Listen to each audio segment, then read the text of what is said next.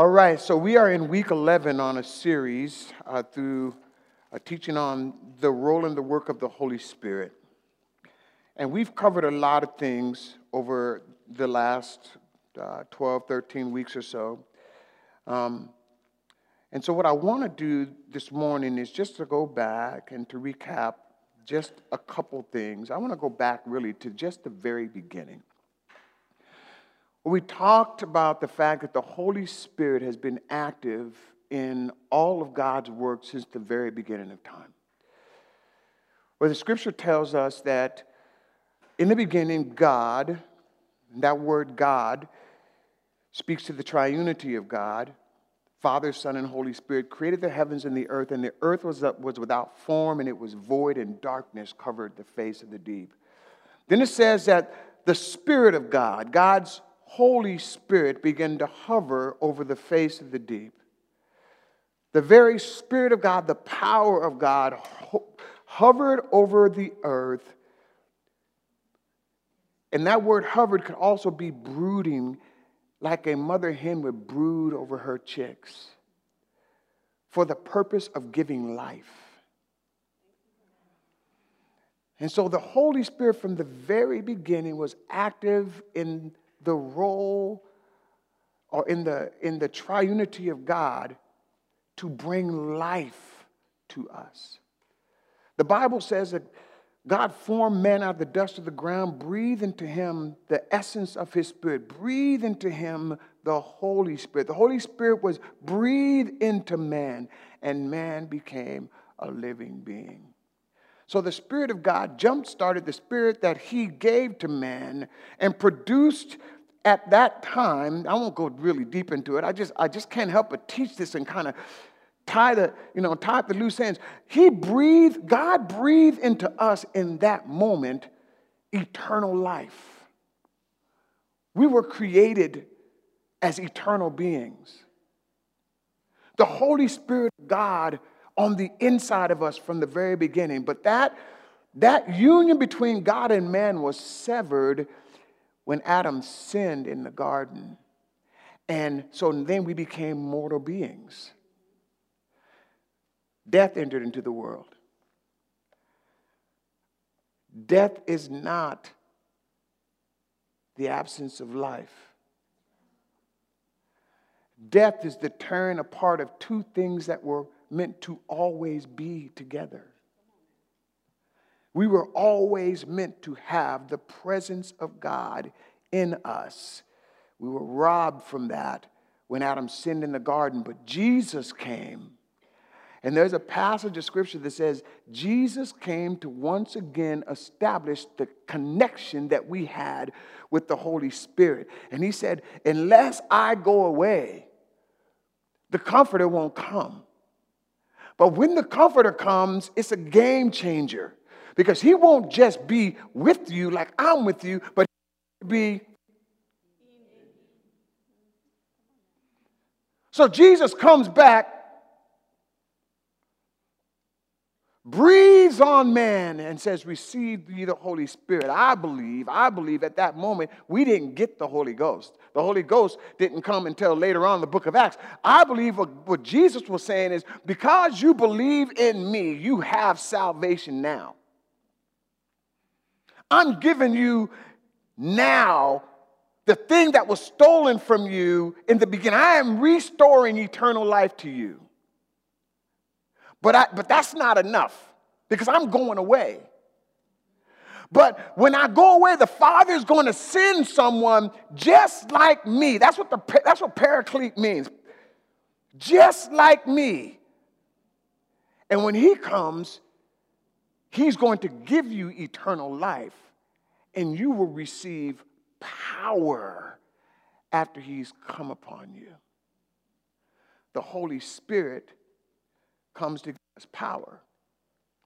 And he also comes to seal us as children of God. So today I want to I want to go uh, back a little bit and reach back and recap some of the things I talked to you about last week when I talked about being sealed by the Holy Spirit. I want to pick that up and do uh, uh, basically a, a part two of this. So we're going to call this Sealed 2, Sealed Part 2. I want to refresh your memory that a definition of seal is something that's used to preserve a product to prevent tampering.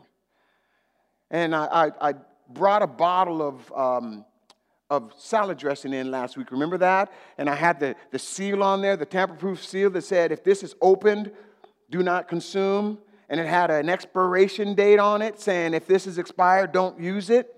That seal is to certify that this product has been preserved and has been tampered with. Also said the definition of a seal is a device or substance that is used to join two things together to prevent them from coming apart and to prevent anything from passing between them. And if you recall, I brought in a P trap. That's the thing, for those of you that aren't plumbers, that's the thing that goes underneath your sink that uh, kind of sits there. There's a little bowl and there's a purpose for it. I, I, won't go into all the details, but suffice it to say that if you're not a plumber, that is probably the most cumbersome thing you could ever work with to try to get that thing sealed, man. And on the inside of that apparatus, there are seals at every joint. And those seals are there to keep that dirty, nasty water that gets up in that P trap from coming out. That's what the seal does. Then I said also that a seal is a definition, it's a de- by definition, is a design stamped on a document as evidence of its authenticity. Remember, I, I showed you the seal of the United States? And I said that that seal is, is basically the emblem or the symbol of our country. And anything that's underneath that seal is is protected by what that seal represents all the resources, all the power, all the benefits that come along with that seal comes underneath there. Then I showed you my birth certificate, my proof of being a United States citizen. Born in North Pole of Fairbanks, Alaska at St. Joseph's Hospital on February 25th. I'm not going to tell you the date, I'm going to let you guess it proof of my citizenship. And then I showed you my passport. And I told you that on the passport, there's this thing, I didn't bring it today. There's a statement that says the person carries this passport should be granted all the access and privileges of a citizen of the United States and the protection by your country as if he was a citizen of your country, or better yet, a citizen of the United States. You guys with me? And then I said this that as a follower of Christ, we have a seal that cannot be broken, can't be tampered with, it'll never come apart, it'll never expire. It's a permanent seal that carries the power and the authority of the kingdom of God, and it's guaranteed to endure forever. It's the seal of the Holy Spirit. Then I said that the seal of the Holy Spirit permanently seals us in Christ. Passage of scripture coming up here for you out of Second Corinthians chapter 2 verse 21. It says, God who established us with you in Christ has anointed us and has put also his seal, everybody say seal. seal. Put his seal on us and given us his spirit in our hearts as a guarantee.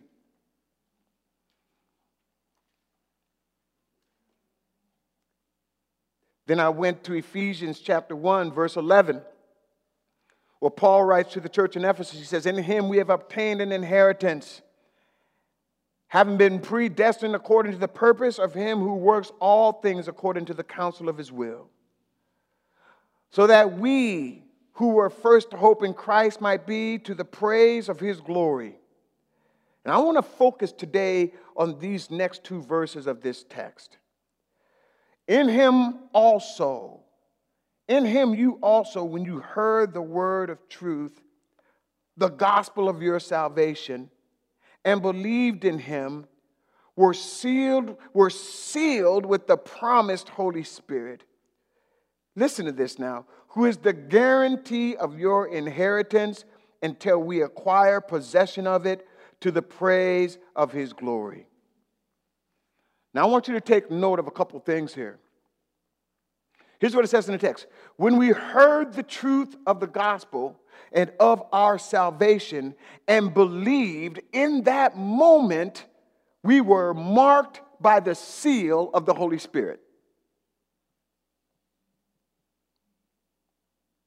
And the idea here is the Holy Spirit seals us and says, This is my stamp of ownership. This person belongs to me. He's mine. He belongs to me. Verse 14 tells us that this is our guarantee of our inheritance. I love the word that, that Paul uses here as guarantee in the, in the Greek means down payment, an earnest agreement, a deposit. It implies a serious commitment that carries a guarantee or a promise that there is still much more to come.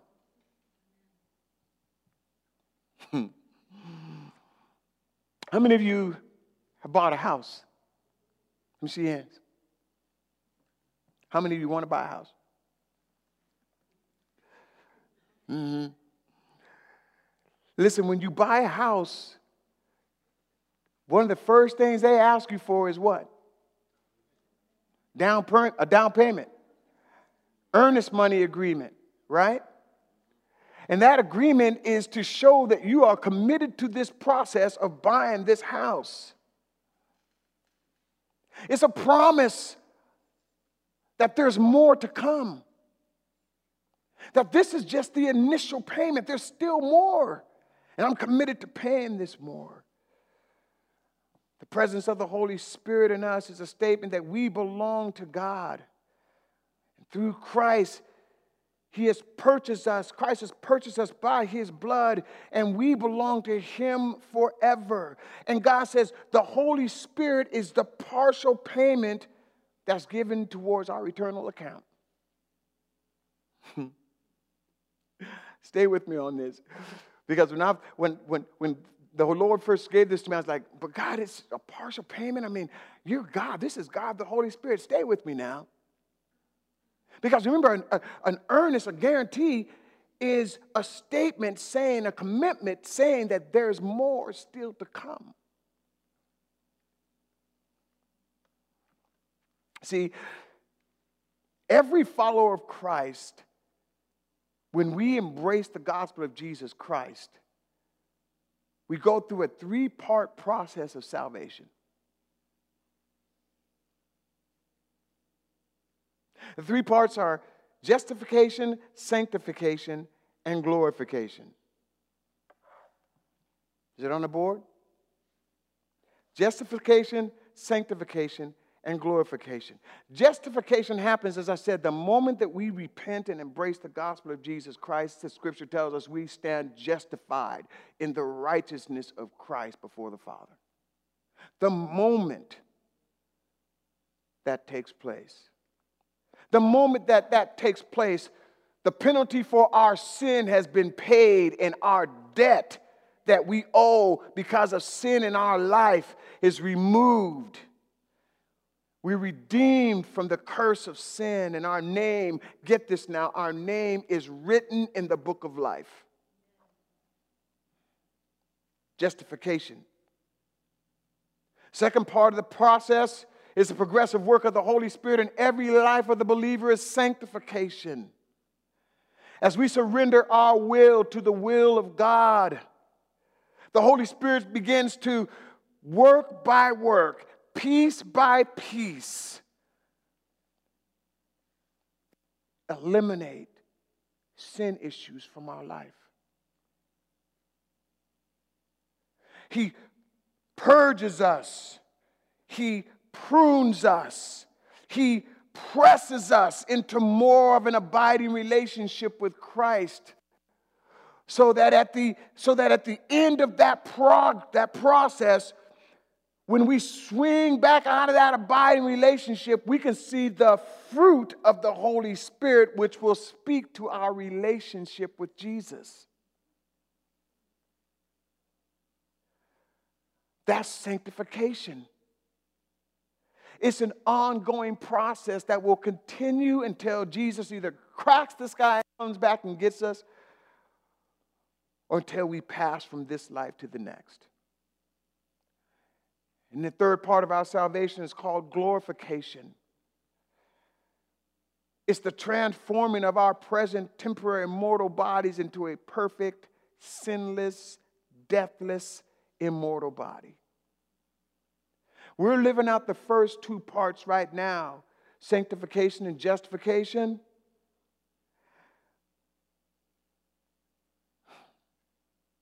And let me stop for a second because you heard Chris say this earlier. Man, life down here can be tough, can it? I mean, life can be tough, man. My wife is at home with her foot laid up on the bed because she slipped off the porch and broke her foot. I'm watching my wife hobble around in pain. Tough, man. Last August and, and, and, and this last this February past, I experienced in those two months two surgeries within the last year to repair this broken down, older, aging man. Body parts wear out. Life is tough, man. Life is tough when, when you're in a relationship that seems like it's just going nowhere. You've asked God to save your husband, you've asked God to save your wife, but they're still out drinking.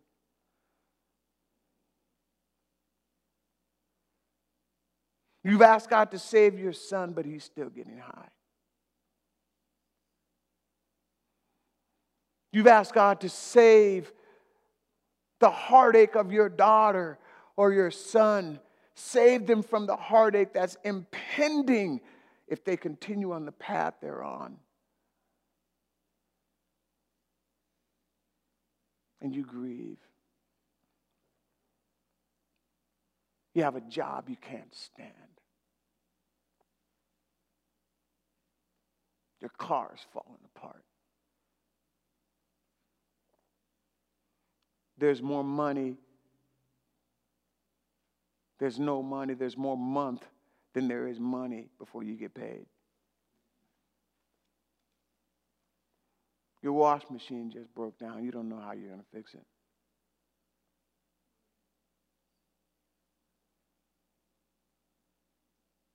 You guys following me? It's life, man. Life here is hard sometimes.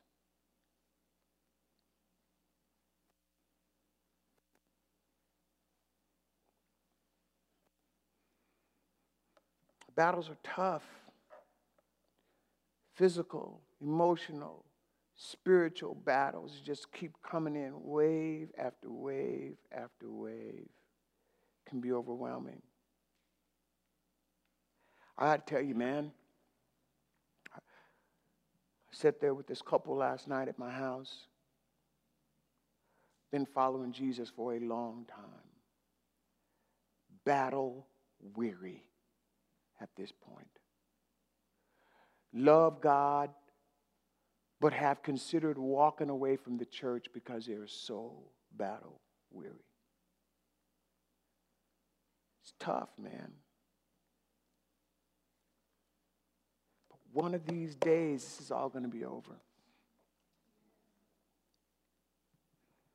One of these days, this is all going to be done. And what I want you to see, what I want you to walk out of here today understanding about the Holy Spirit is that the Holy Spirit is our spiritual earnest money agreement that guarantees that one day we're going to have a new body that the situations that we encounter here are going to be all gone, passed away, removed. We will exchange our problems in our mortal body for the eternal pleasures of heaven and an incorruptible body. It is going to happen.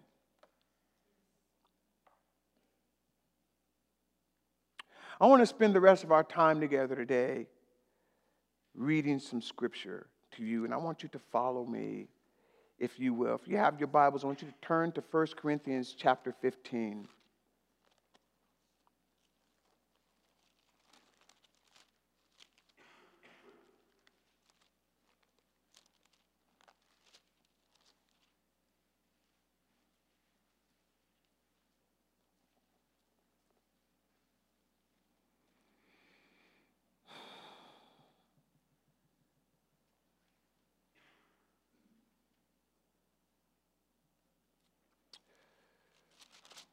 Drop down to verse 50.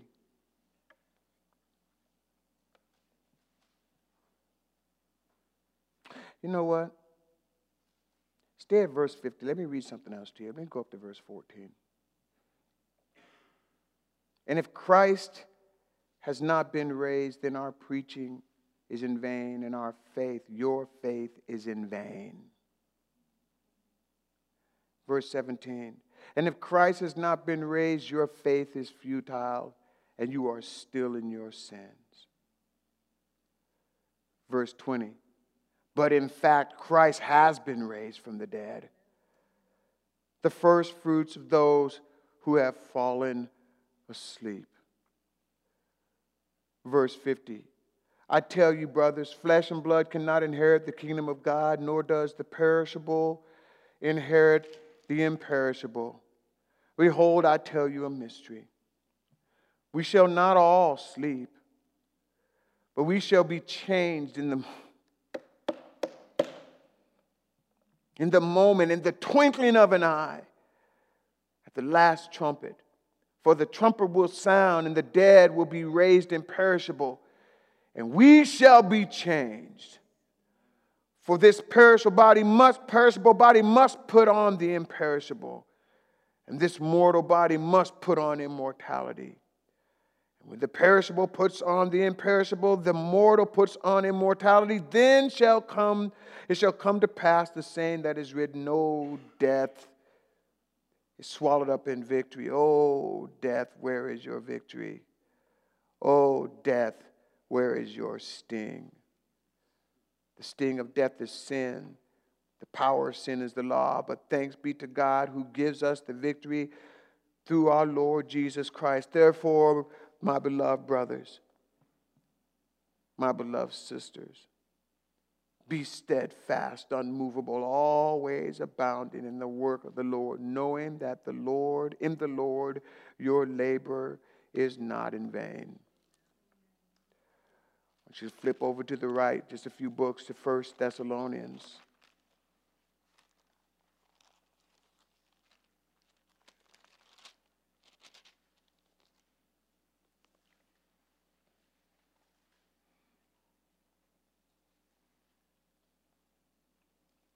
Drop down to verse 13.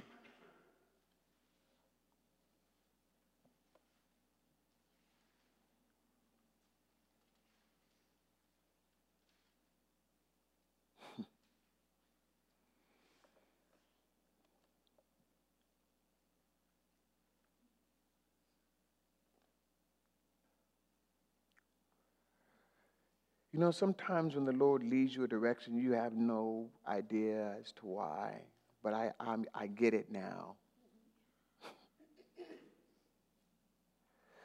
now, I, um,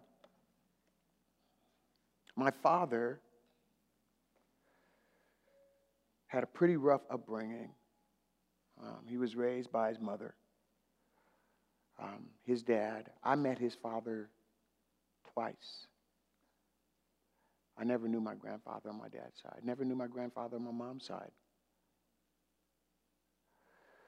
My father, I think, was raised by his mom until he hit age 13, and then he became wascally. That's another term for disobedient and rebellious. I like wascally better because it's easier to say. But my father hit that street, that stretch 13 where his mother couldn't do anything. And his mom actually said, Man, I, I, I'm going to kill him if I don't get him out of here. So she sent him to his sister in New York, who raised my dad, I believe, until he was at the age where he could join the army. And then he went back and reconciled with his mom. This sister of his has always been his closest sister, and she passed away recently. It's the first time in, in my dad's life that I watched my dad wrestle with something and not be able to face it. I've never seen him do that before. When he found out his sister was sick, he said, I just can't go. See her, I can't. I, I just can't. And I talked with him for over the course of about a week, couple of weeks. I said, Dad, you know, I just don't want you to have any regrets. I, I just don't want you to wish that you had seen her one last time. And he said, Gray, I can't. I've talked to her on the phone. She understands and she gets it. And, you know, then he, we can over spiritualize things. And I'm, I'm, know, I can't speak for my dad. I don't think that he was over spiritualizing things. But, but here's what I do know I do know that my dad could not go and be with his sister because it was too tough. So she passed away not too long ago, and my dad just got back. I haven't had a chance to talk with him yet. But here's the thing that he knows because we talked about it. This is not the end of the story for him and her. As a matter of fact, it's just the beginning of the story. She is where we are striving to go. She is where we are living to go. Remember, death is not the cessation of life. Death is a tearing apart of two things that were always meant to be together. And when we have the Holy Spirit in our lives and stand justified in the righteousness of Christ, we pass from life to life. We have eternal life right now. We pass from life to life. And my dad, my brother told me that my dad did an amazing job eulogizing his sister because he knows this is not the end of the story.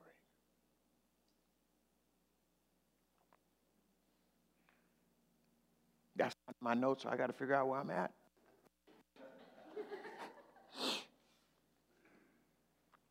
First Thessalonians chapter 4, that's where I'm at. Verse 13, are you there? Got to wait till my eyes clear. I had tears in my eyes. But I do not want you to be uninformed, brothers, about those who are asleep, that you may not grieve as, grieve as others who do not or who have no hope. For since we believe that Jesus died and rose again, even so, through Jesus, God will bring with him those who have fallen asleep. For this we declare to you by a word from the Lord that we who are alive, who are left until the coming of the Lord, will not precede those who have fallen asleep. For the Lord himself will descend from heaven with the cry of, of command, with the voice of an archangel, with the sound of a trumpet of God. And the dead in Christ will rise first. Then we who are alive, who are left will be caught up together with them in the clouds to meet the Lord in the air. And so we will always be with the Lord. Therefore, encourage one another with these words. The Holy Spirit is our seal of our inheritance. One final passage. Turn to me with me over to Revelation chapter 20. Remember, I said earlier that the Holy Spirit has been at work throughout the course of humanity from start, and now we're going to look at what it looks like close to the end.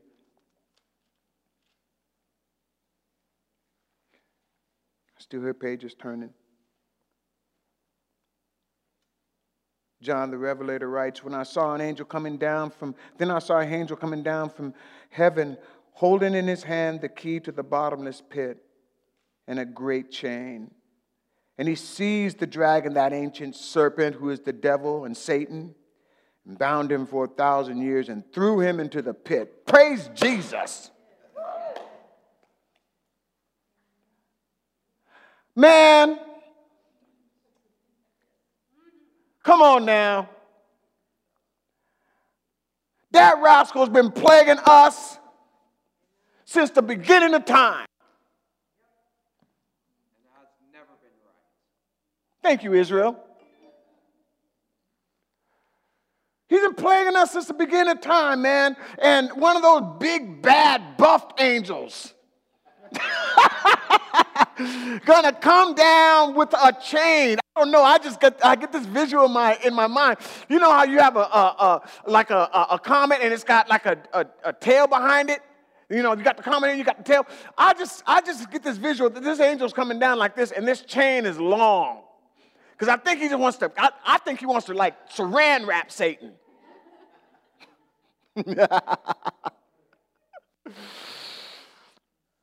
And he bound him for a thousand years and threw him into a pit and shut it and sealed it over him that he might not deceive the nations any longer until a thousand years were ended. And After that, he must be released for a little while. Boy, you know, I know we get an audience with God. I'm, I've, I have some questions for God. I, I'm, I'm like, why are you letting him go again for a thousand? Man, come on.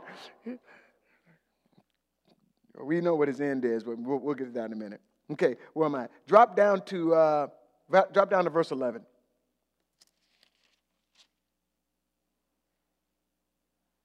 No, no, let's go up verse 9. And they marched over a broad plain of the earth and surrounded the camp of saints and the beloved city. But fire came down from heaven and consumed them, and the devil who had deceived them was thrown into the lake of fire and sulfur where the beast and the false prophet were and they will be tormented day and night forever and ever.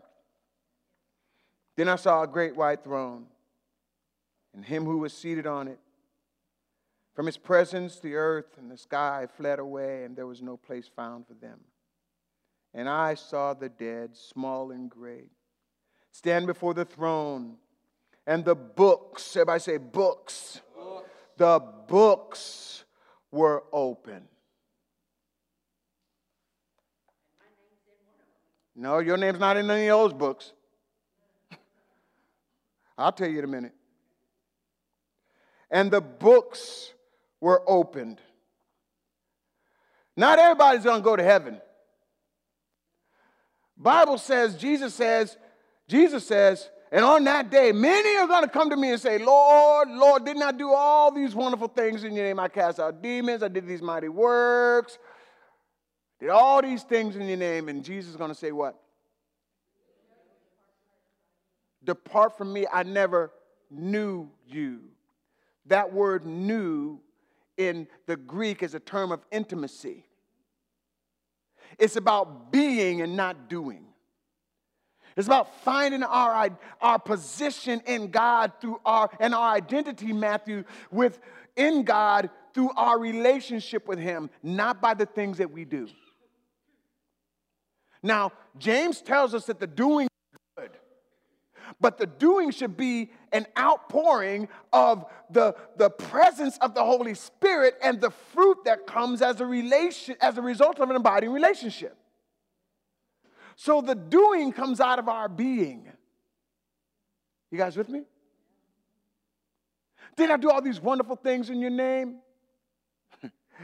wow, man, don't miss this. Depart from me, I never knew you. Those were the fruit of the gifts of the Spirit. You ever been around somebody that's gifted and talented? Maybe a good singer, doesn't know Jesus, but can move you to tears. Gifted. In this day and age, we find people who are gifted teachers, gifted leaders, gifted speakers, gifted evangelists. Preach for 15 minutes and 5,000 people give their life to Jesus. And then later on, you find out that that person's not living a lick of nothing. So it's the fruit from the gift. Jesus says, No, man. I'm not looking for the fruit of the gift. I never knew you. Where are the fruit of the Spirit that can only come through relationship with me? You can't do your way to the fruit of the Spirit. We have to be our way into the fruit of the Spirit. I didn't make no sense. Well, I mean, it made sense, but it's not proper English. You guys understand what I'm saying, right? Don't ding me for that, Marcia and Barbara. Don't ding me for that. Um, that was just on me to say. Okay, let me keep going. I'm almost done. Where was I? Where'd I stop? Okay. And I saw the dead, small and great, standing before the throne of God, and the books were open. Those books, family, are going to be the names of every single person that never surrendered their life to Jesus. And then another book was open, which was the book of life. And the dead were judged by what was written in the books according to what they had done. The sea gave up the dead that were in it. Death and Hades gave up the dead that were in them, and they that were judged, each one of them according to what they had done. then death, Hades, hell, were thrown into the lake of fire. And this is the second death, the lake of fire. And if anyone's name was not found written in the book of life, he was thrown into the lake of fire. In, any followers of Christ in here? That is not your fate. That's the fate of our enemy. He is sealed to eternal death and torment. But for us, our redemption is sealed. Our victory over sin and death is sealed. And through Christ, by the power of the Holy Spirit, our eternity in heaven with Him and those who have gone before us is sealed.